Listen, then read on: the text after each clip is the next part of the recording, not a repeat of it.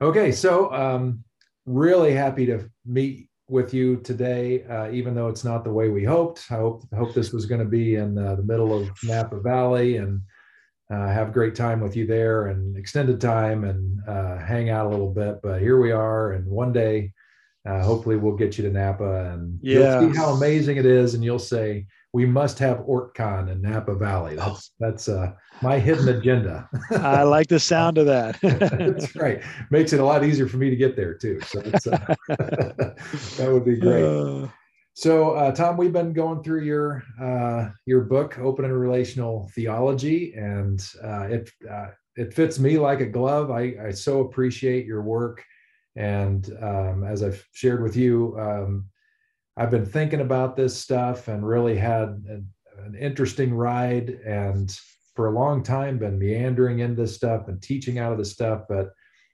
didn't know there was a framework that I could call home and uh, already a body of work out there uh, that's that's been in operation and thinking about this for so long. So I'm so appreciative of your work and what you're doing in the world and your writing because it it gives that kind of framework for me to uh, be able to share with other people and know that I'm not nuts uh, entirely. so, anyway, uh, this is our last week uh, with this uh, series on open and relational theology. And we're saving the best for last. So, this is the chapter on love. You even say this is, you, know, you get to make this one personal and you save the best for last in the chapter. So, uh, if you could, I would love to have you spend just a minute, minute or two talking about um, you know your journey uh, from wherever you were to where you are now theologically what did that look like and feel like? And then uh, we'll segue into what you want to say about this love component which actually is the key component. This is the key to all of open and relational theology i think. And uh, we'll get around to that. So i'll give it to you and just tell us how'd you get here? Great. Well, thanks, Pete, for for hosting the conversation and for going through the book with the congregation and exploring these ideas, which will probably sound, as you said, it kind of fits the way some people already think, but for other people, it might sound quite challenging because the the the ideas are different from what a lot of people hear when it comes to belief in God and Christianity. I was, I like to say, fortunate to. Um, be raised in a by parents who tried to be followers of Jesus. They weren't perfect, but they're probably above average. Uh, I went to church all the time. A little congregation in Othello, Washington, in Washington State Church of the Nazarene. Uh, I gave my heart to Jesus many times as a young person. I took my faith seriously. Um, I was a quasi fundamentalist in the sense that um, you know I had a really my view of scripture it had to have no errors otherwise it couldn't be trusted. Um, my view of god i wanted to believe god was loving but i also thought god was kick your butt if you stepped out of line. So i had this sort of ten, this ongoing wrestling that i think a lot of people have over thinking god really does love me but god is also pissed when i sin and you know there's hell to pay. Um, I became convinced that the purpose of life was to get to heaven and so became a real evangelist as a young person my college high school and college career. That meant uh, being a part of campus crusade for christ sharing what's called the four spiritual laws. It meant going door to door in my neighborhood. It meant witnessing to people on airplanes. I was one of those annoying people for a while. Um, and then near the end of my college career, I took a course. I was preparing for ministry at the time, and I took a course in philosophy of religion. And the readings in that course forced me for the first time to really think deeply about fundamental beliefs about God. Um, because I was someone who took my faith seriously and did a lot of witnessing, you know, the Bible was my little my sword and I could go out and slay all the evil in the world and and I had good arguments for everything anyone said. But in this philosophy of religion course, I encountered some really smart people and they had good questions. And I took them seriously. And it brought me to the place where I no longer really had strong belief reasons for believing in God, or at least the reasons I had didn't seem to make a lot of sense anymore. Um, I remember coming to pick up my fiance to go to dinner, who's now my wife, her getting into the car and me turning to her and saying, you know what, I just can't believe in God anymore. And for me, this wasn't, uh, you know, like some people reject God because they've been hurt by the church or they see hypocrisy or, you know, maybe they have a rebellious streak and they want to sow their wild oats or whatever. For me, it was none of that. For me, it was intellectual the grounds I had for believing that God exists didn't seem to work anymore. Um, I was an atheist or agnostic for not that long of a time because I kept up the quest to try to make sense of life. And I eventually came to think it was more plausible than not that there's a God based primarily on two things. One, I wanted to believe life had ultimate meaning, and I couldn't make sense of life having ultimate meaning if there wasn't something like a source of meaning that most people call God. And secondly, I had these deep intuitions that I ought to be a loving person and that other people ought to be loving, that somehow love was the answer. And I couldn't make sense of those intuitions if there wasn't, again, this source of love that people call God. And so that was my reentry into belief in God and, and Christianity. Um, but for a long time, for a long time, I had a really thin theology. Like I believed there was a loving God. I thought Jesus was pretty cool, and that's about it. like you know, no no beliefs on eschatology or any of that sort of stuff. In fact, I lost a job at a church where I interviewed, where they asked me what I thought of Jesus, and I basically said that, and they were like, uh, "We want you to believe more than that."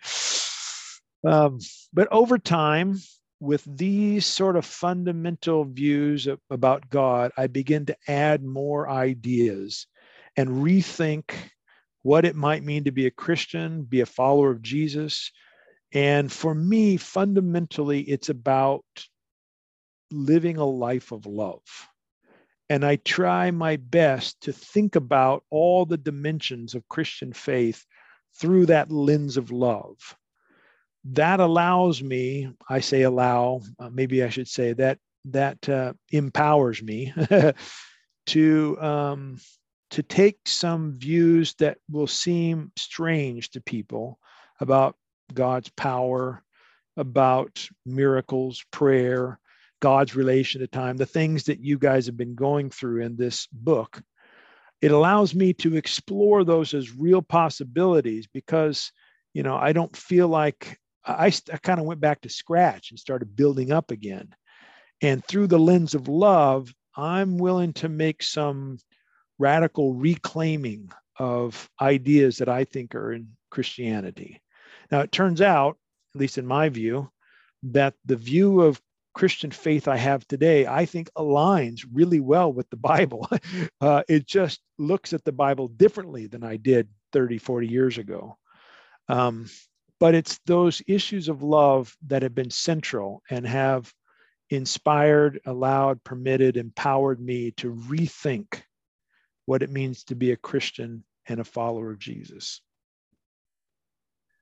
That's good stuff. So let me ask. Um, I know we'll well, I'll do, I'll ask this. I can edit all this stuff out anyhow, but I, I want to get to a question as a devil's advocate thing, and I don't know how to answer this, but um, you know, you do you definitely see evidence of uh, a not apparently not very loving God uh, in the Bible that's calling for wiping out everybody in what we call the promised land and an eschatological view where you know pretty much everybody's toast except for a handful and that kind of a thing. So we can get to that uh, later on but okay. uh, let's we'll just jump into uh, uh more content on on this last chapter. So so let me uh, start this question over so um, i know that love is the last chapter and i know that it is uh, the the keystone of this whole position and whole way of thinking. Uh, unpack that for us. Why why is love critical for open and relational theology, and how is it contrasted from more conventional views? I think most Christians have wanted to say God is love, that we ought to be a loving purse people. Um, you know, open and relational theology isn't the first per- theology to talk about God's love. But the way so many Christians and Christian theologians talk about God's love, it ends up portraying God as something at least so unloving from our perspective that it doesn't make a lot of sense. So um, God is supposed to be perfectly loving, but God, you know, at, calls people to commit genocide, wipe out whole people groups, according to some portions of Scripture or God is, and, and some theologians defend that as saying, well, that must be what God's love is like. Sometimes God just likes to kill people. Or, you know, obviously the flood, Noah's flood. What's the deal there? God destroys nearly every person on the planet and all the animals. I mean, assuming this is a, actually happened. But even if it didn't actually happen, why is that story in scripture? It doesn't portray God as particularly loving. Um, or they've said things like, uh, well, God's love is always giving, but never receiving. God's not relational, which is totally different from the kind of love we all express and know in, in reality. So, what I think open and relational theology does, it, it does a lot of things, but one of them is it presents an actual framework for making sense out of love not just talking about love and then making God the exception all the time, but saying, you know what, the love we think is right is also the love God think is right, thinks is right. There's a, a correspondence between creaturely and divine love. And that's key for making sense of the Bible. It's key for saying to people who are murdering and committing horrific acts that's wrong and even god thinks it's wrong even if you know other theologians somehow justify god doing that i've been really captured boy almost a decade by a passage in ephesians chapter 5 verse 1 paul is writing this letter to the church in ephesus and in chapter four, he talks about, you know, putting away these negative things in their lives, these bad habits, these ways that destroy themselves, others, and the planet, and adopting these new practices, these new behaviors, these new habits. And then in chapter, what we call chapter five, verse one, he has this remarkable set of claims. He says, imitate God as dearly beloved children and live a life of love like Christ loved us. And he goes on a little further. The idea that we can imitate God, I think, is radical. And it only makes sense if this imitating God means living a life of love, if there's a real correspondence between what we think is loving and what God thinks is loving if it's you know if it's loving for god to murder people but not for us then we've got a real problem here. But if love looks it can be defined the same for both then that verse makes sense. And in my way of thinking open relational theology, which presents a God as relational, giving and receiving, which presents a God who doesn't want murder, rape, torture, etc., and calls people not to do that. And we know that's intuitively, we know those things are wrong. If it presents a way of thinking about God's love and ours that just makes sense of our deepest intuitions. Um, and as I said at the start, that intuition that I ought to be a loving person was really at the core of my returning to believe in God at all. And open relational theology just fills out in complex ways that deep intuition that I have, and I think most people have.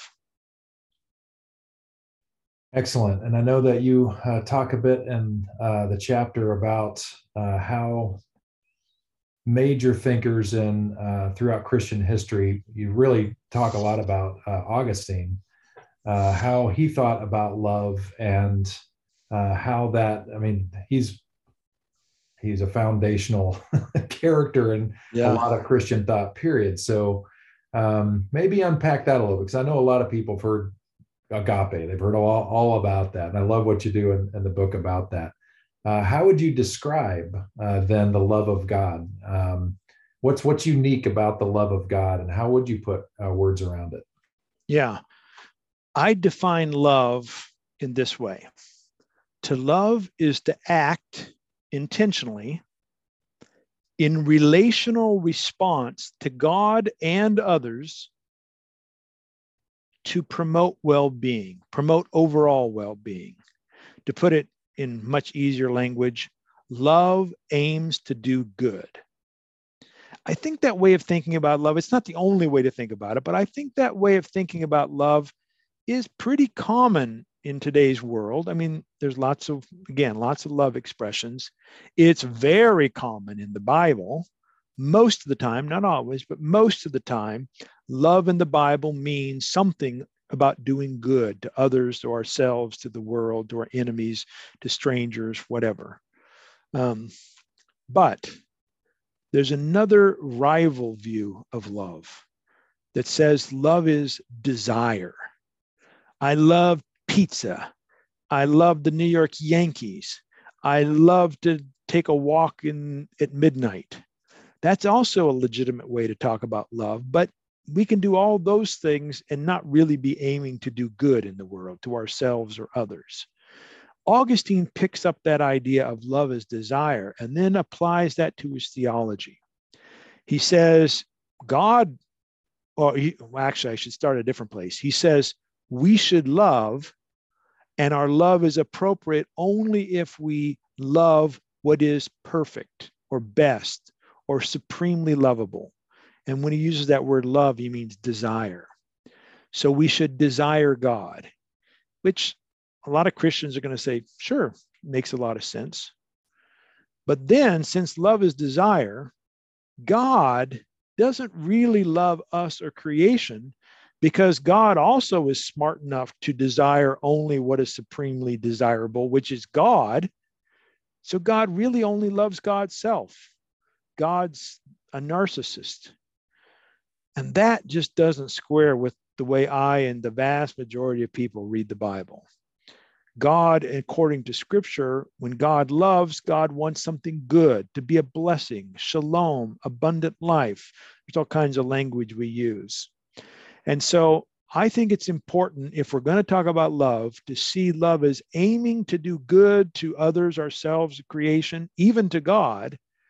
And yes, desire is an element of that, but love is more than just desire. And that's where I think Augustine led much of the Christian tradition down a bad, bad road in his misunderstanding of what love is about. Yeah, right on. Almost forgot to mute myself there. Uh, really good stuff. Um, By the way, is it okay if I do a, a promotional plug here? absolutely. Let me. Uh,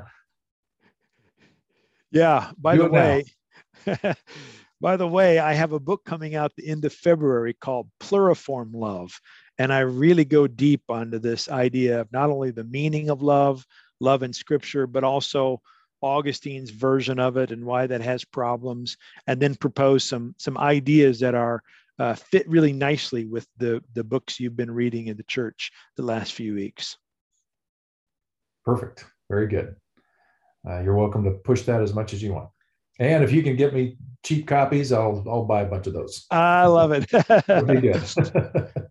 well, I love. Uh, I don't know if it's well. You talk about. Oh, this is good. All right, so let's talk about um, if God is love, you know, that's safe to say biblically, and as the essence of love, the foundation of love, the genesis of love, etc. Um, how do we experience this God uh, personally? I, I touched on this uh, a couple weeks ago with um, God being relational, and I actually used the story of Hagar as an example of a God who comes alongside, you know, one of the least likely candidates uh, in that particular context uh, for such things. Um, but how do we how do we begin to view? And I'll get to the backstory with the question here. How do we move uh, into a relationship with God that is not so anthropomorphic, uh, is panentheistic, so everywhere, um, and yet is warmer than Star Wars' Force. Uh, how do we? I know that is a that's an interesting turning point that I know I've struggled with, and I know other folks have too. When we get out of a boxy language of God too much in a persona and less in a presence, how do we understand that? So, talk to us about what does what does relationship with God look like now as a God of love, and how is it contrasted from the classic evangelical personal relationship with Jesus kind of a thing? Yeah, yeah. Boy, a good answer that requires a book. Um, so I'm going to try to just give you some things that at least are helpful for me to think about. When I think about the people who have loved me best, they're the people who have done things for me that promote my well-being in some way make me a better person make me uh, happy in the deep sense of happy not just you know um, deeply satisfied they they work for my good they do it in such a way that I'm usually able to either see it occurring because they're with me, or I see the effects, you know, that they've done, and, and somehow it's indirectly, but I see it happening. And sometimes, not always, sometimes it gives me warm feelings. Other times, maybe not so much. But um, there's an emotional element often to uh, the love that people express to me that I think is best. Now, when we come to God, if it's true that God is omnipresent, God would always be there loving us. But if it's also true, according to the Christian tradition, God doesn't have a localized body, God's a universal spirit. Well, then a lot of the analogies we think about in terms of feeling loved by someone, we don't see it, you know, we don't get actually touched by God. Um, there's all kinds of differences between that love of a universal spirit loving us and the love our mother, let's say, had for us in some way. So um, it's tempting for some people to think, well, since God's universal and a spirit, God doesn't have any connections with love as we understand it. God is not relational. God is not emotional. God's action for our good has no link to any uh, well-being issues in terms of feelings um, and so they'll sort of make god as you mentioned the force or um, to use technical language the ground of being um, that goes too far i think we can really talk about a relational giving and receiving individual who's an omnipresent spirit who has real emotions like we do and also can affect our emotions in some way, but in a way that doesn't involve a divine body walking along the sidewalk and coming up and giving us an actual hug. Now, because I think God is omnipresent and omni influencing, God can call upon people with bodies to come up and give us a hug. And in so doing, others act as God's metaphorical hands and feet. So, some of the most profound ways, well, actually, I would say all of the profound ways we experience love, I think, were instigated by God as a universal spirit in which God prompted others to use their bodies or means to uh, do good to us. But it's not quite the same as God doing it directly as a body.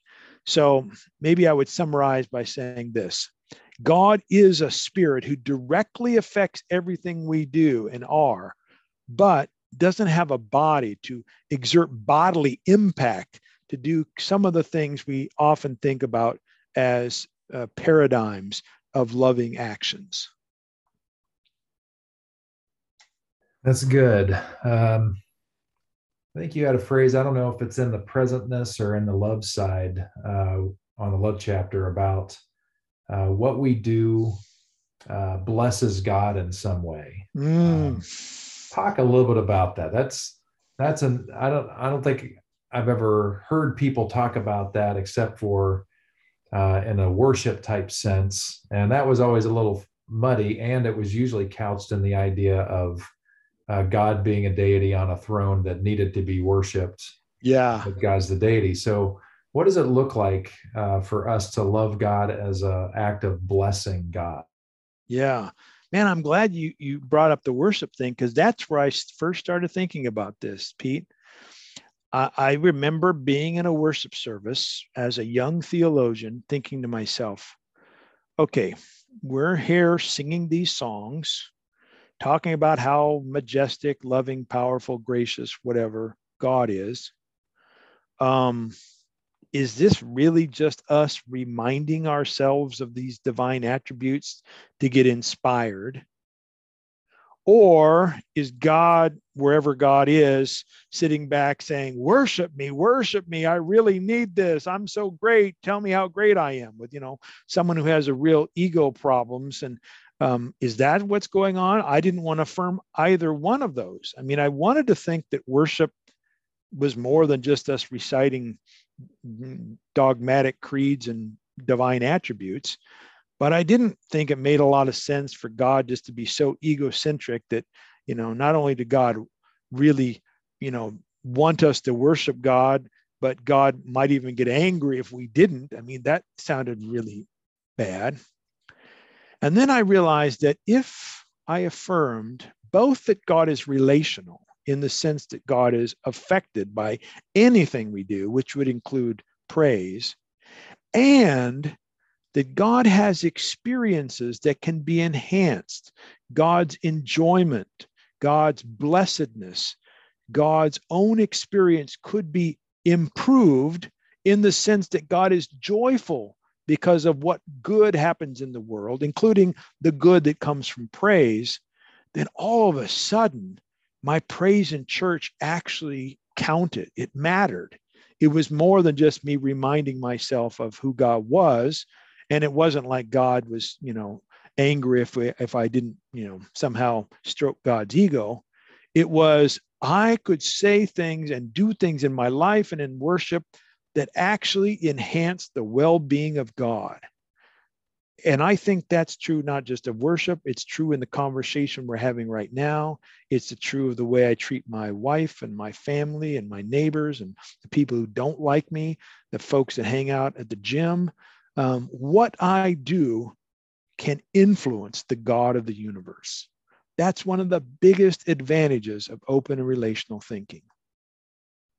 Yeah, and it's provocative. Uh, there's some other things that are related to that that are provocative as well that you say in the book. This is provocative because you talk about improving God's well being.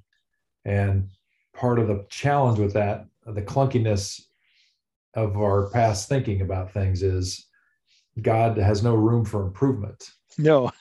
so, how do we understand that? Is like another thing that you said uh, earlier in the book. I don't know if it was this book or another book, but uh, you talk about how God continues to learn. and, yeah. and, you know, I remember saying that from, uh, you know, from the stage. Uh, actually, I think it was the week on openness. I think that's where you talk about that Could yeah. relationship. I think it's openness and just talk. I just kind of put out there, well, you know, God is still learning. It was like people's, you know, has like I threw water on their face or something. yeah. yeah. So, so how do we understand improving the well-being of of God in that sense. Yeah. I I get it. I think I think I can get it in my head. But any more thoughts on that? Yeah, I, I think you're like most people when they first hear that. That sounds so weird because it's not the God that they have imagined.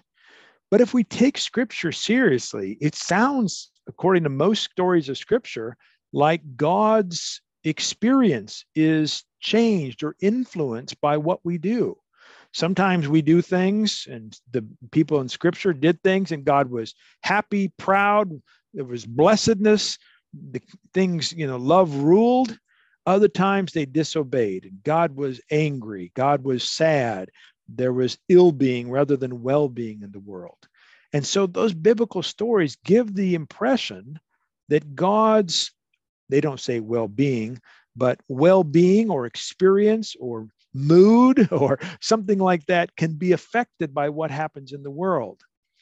Now, um, I think God's nature is unaffected. So, you know, God's not like the Greek gods who uh, can have a hissy fit and, you know, end up destroying the planet because he gets mad. I mean, actually, there are some biblical stories that suggest that, but I think those misrepresent God because I think the vast majority of scripture points to a God whose love is steadfast and whose nature is eternally secure. So I like to say God's experience can be affected and changes, and God's well being can be enhanced, but God's nature is steadfast, unchanging, immutable, because that never, uh, that's eternally the, uh, the case in God. Yeah, that's really good. That helps a lot. Uh, I'm trying to think if this has all been great. Is there any? I know you mentioned the Ephesians uh, chapter five uh, passage. Is there any other narrative that really jumps out at you to encapsulate, uh, you know, what you want to say about love, other than the life and teaching of Jesus's life and all yeah. that? Yeah, and preparing this new book, Pluriform Love, I decided I would read every instance in the New Testament in which the word agape shows up and the word philia. There's like 330 some instances of agape, its derivatives, and and maybe about 30 or so of philia. And uh, it's really it was really interesting exercise. I found myself focusing uh, an awful lot on First John chapter three. Actually, chapter four. I'm sorry. First John chapter four. Um, classic phrase, verse, as I memorized as a little kid. Beloved, let us love one another, for love is from God. And everyone who loves is born of God, knows God. But the one that doesn't love doesn't know God, for God is love. And later on that passage, a line I really like we love because God first loved us. The richness of that fourth chapter in First John provides all kinds of helpful language to talk about God as I what I would call essentially loving, that God always loves all the time. It's God's very nature. And that we ought to live lives of love. And that's possible not because you know we really try super hard and god sits on the sidelines but because god loves us. We love because god first loves us and i would say empowers and inspires us to love. So when i think about uh, love in scripture and i think love is peppered throughout the scriptures but that first john 4 uh, that first john chapter 4 passage man it's got a lot of great stuff there. And um, it's been fun to go through that as I prepared this new book. So you'll be uh, hitting a lot of that in the new book. Yeah, yeah. That sounds really good. Well, that's good. Any final thing you'd want to say uh, in terms of overview kind of statement uh, to, you know, put a bow on this thing? Yeah. I want to say that this open and relational theology that you all have been working through, um, I'm guessing that some of you are reading it and thinking, yeah, it's kind of what I've been thinking all along. I may not have had the words to articulate it, but this theology just fits where I already think.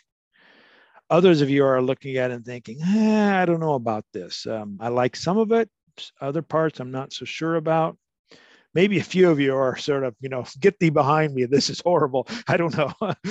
but um, I think that variety of responses is very normal, very appropriate. Um, I don't want to come across as having all the answers in life. Uh, this particular way of thinking makes a lot of sense to me. And I'm finding a growing number of people, not only in Christianity, but outside the Christian tradition, are finding this way of thinking just makes sense with the way we live our lives and uh, go about thinking about ultimate reality that we call God. So, whether or not you're a person who says, Yep, this is it, this fits perfectly, I already pretty much affirm this, or you're somewhere other than that, I encourage you to give it a shot to continue to wrestle, work through, think about the implications of these ideas, because uh, more work needs to be done by everybody to uh, figure out how this way of thinking uh, deals with the particular questions you and I face on a day to day basis. So, thanks to you, Pete, for leading everyone through the process, and thanks to each of you for uh, taking the time to to consider these ideas. Okay, and a quick little bonus uh, question for you. Uh, okay. I want to respect your time here. Um, yeah. So, uh, how would you advise people who are uh, either in uh, a family environment, extended family, or friendship, or or whatever, where they are um, really feeling comfortable uh, in this theological framework? Uh, they've been coming to Crosswalk and feeling pretty good. It's making sense. But people who are dear to them and they love a lot um, are deeply rooted in other uh, theological frameworks and in different ways are outright hostile.